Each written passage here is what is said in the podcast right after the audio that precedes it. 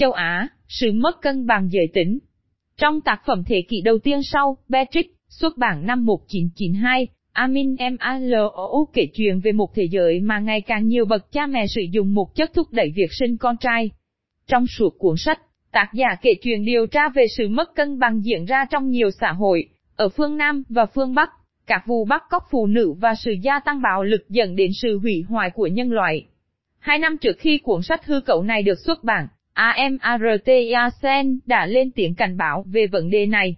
Trong một bài báo đăng trên tờ New York Review of Books đã từng có một tác động rất lớn, người đoạt giải Nobel tương lai đã nói về việc thiếu hụt 100 triệu phụ nữ ở phương Nam.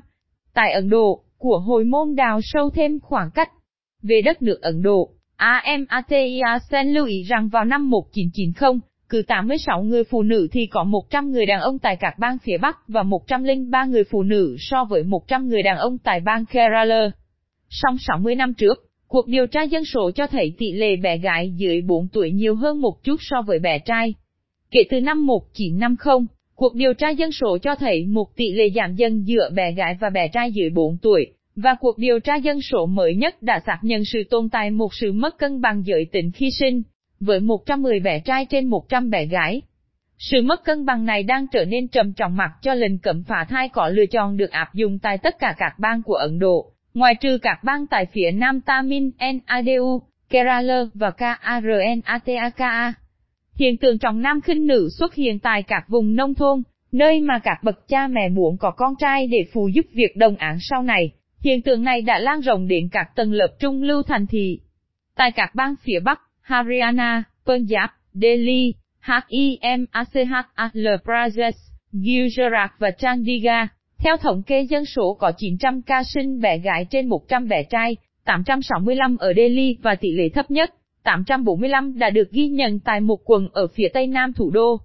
Tỷ lệ này không giống nhau tại các vùng nông thôn và tại các thành phố, và khoảng cách giữa nam và nữ, không phải là điều mà người ta có thể mong đợi từ việc cải tiến chương trình xóa nàng mù chữ. Chương trình này không đạt được kết quả trong việc tại cân bằng giới tính khi sinh. Ngược lại đang khác, các ba mẹ có trình độ học vẫn thường ngày có con gái nhiều hơn những phụ nữ ít học, và thậm chí nhiều hộ gia đình giàu có có thể sử dụng phương pháp siêu âm để phát hiện giới tính của con mình. Sự ưu đại này còn được nhấn mạnh thêm bởi chế độ của hồi môn khắc khe hơn tại các bang phía Bắc. Các bậc cha mẹ lo sợ việc có con gái vì phải trả của hồi môn. Đó là ý nghĩa của một quảng cáo, ngày nay đã bị cấm ca ngợi những lợi ích của phương pháp siêu âm, chi ra 5 đô la cho ngày hôm nay, hơn là phải chi ra 1.000 lần hơn trong 20 năm sau. Khoảng cách giữa tỷ lệ sinh trai và gái cũng thay đổi với tôn giáo của các bậc cha mẹ. Tỷ lệ này thấp hơn đối với người Hindu, 925 so với người Hồi giáo 950, tỷ lệ thấp nhất đặc trưng cho cộng đồng người Sikh 786, và dai, và cao nhất trong giới người Kitô giáo 964. Tại Trung Quốc, chính sách một con và sự ưu ái đối với bé trai. Tại Trung Quốc, cho đến đầu những năm 1980, tỷ lệ sinh giữa bé trai và bé gái phù hợp với những gì được ghi nhận tại Nhật Bản hay Hàn Quốc. Tỷ lệ này đã tiến triển với chính sách hạn chế sinh đẻ, diễn ra trước khi có chính sách một con vào năm 1979. Kể từ đó, cuộc điều tra dân số cho thấy một sự mất cân bằng ngày càng tăng. Chính quyền đã tăng cường các nỗ lực đấu tranh chống lại việc lựa chọn giới tính đang được thực hiện rộng rãi và các tỉnh đã triển khai những biện pháp đồng viên để sinh nữ. Các nỗ lực trên không đủ sức thuyết phục và các lệnh cấm đã bị bỏ qua. Theo thống kê điều tra dân số mới nhất, khoảng cách khi sinh giữa bé trai và bé gái là 10%. Sự mất cân bằng này đã có hậu quả ngay từ bây giờ đối với các cuộc hôn nhân. Tại nông thôn, gần một trên bốn người đàn ông ít học sống độc thân. Quay và Giang 2009, cho thấy sự mất cân bằng này khuyến khích các bậc cha mẹ càng tiết kiệm nhiều hơn để chuẩn bị con trai của họ với một thị trường hôn nhân ngày càng cạnh tranh hơn.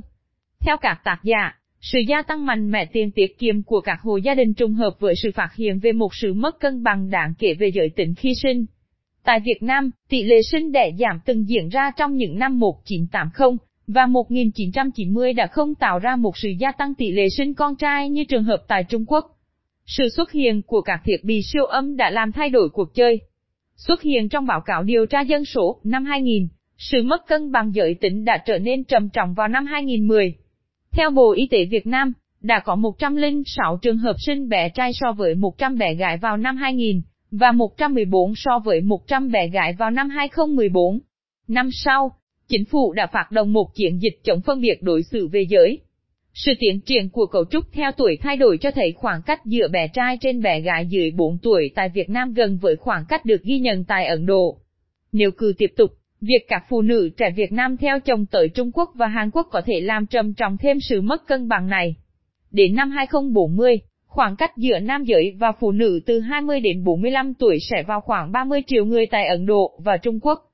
Điều may mắn là những trường hợp trước đó của Nhật Bản và Hàn Quốc cho thấy sự tiến triển này có thể đảo ngược được.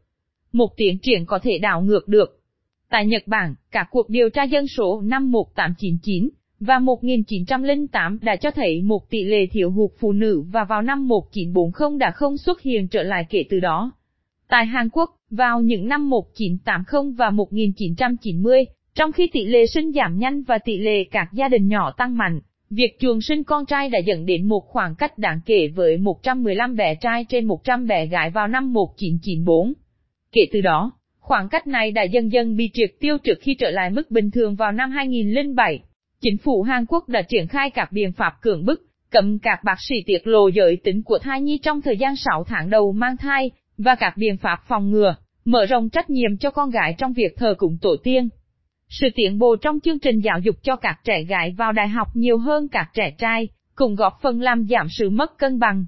Cộng với tỷ lệ lão hóa Hàn Quốc, cùng với Việt Nam, là quốc gia có tốc độ lão hóa nhanh nhất ở châu Á, các bậc cha mẹ người Hàn Quốc đã hiểu được rằng con gái có nhiều khả năng chăm sóc cho họ sau này. Sự mất cân bằng giới tính không còn là một vấn đề tại đất nước này, trong khi nó vẫn tồn tại ở Trung Quốc, Ấn Độ và Việt Nam.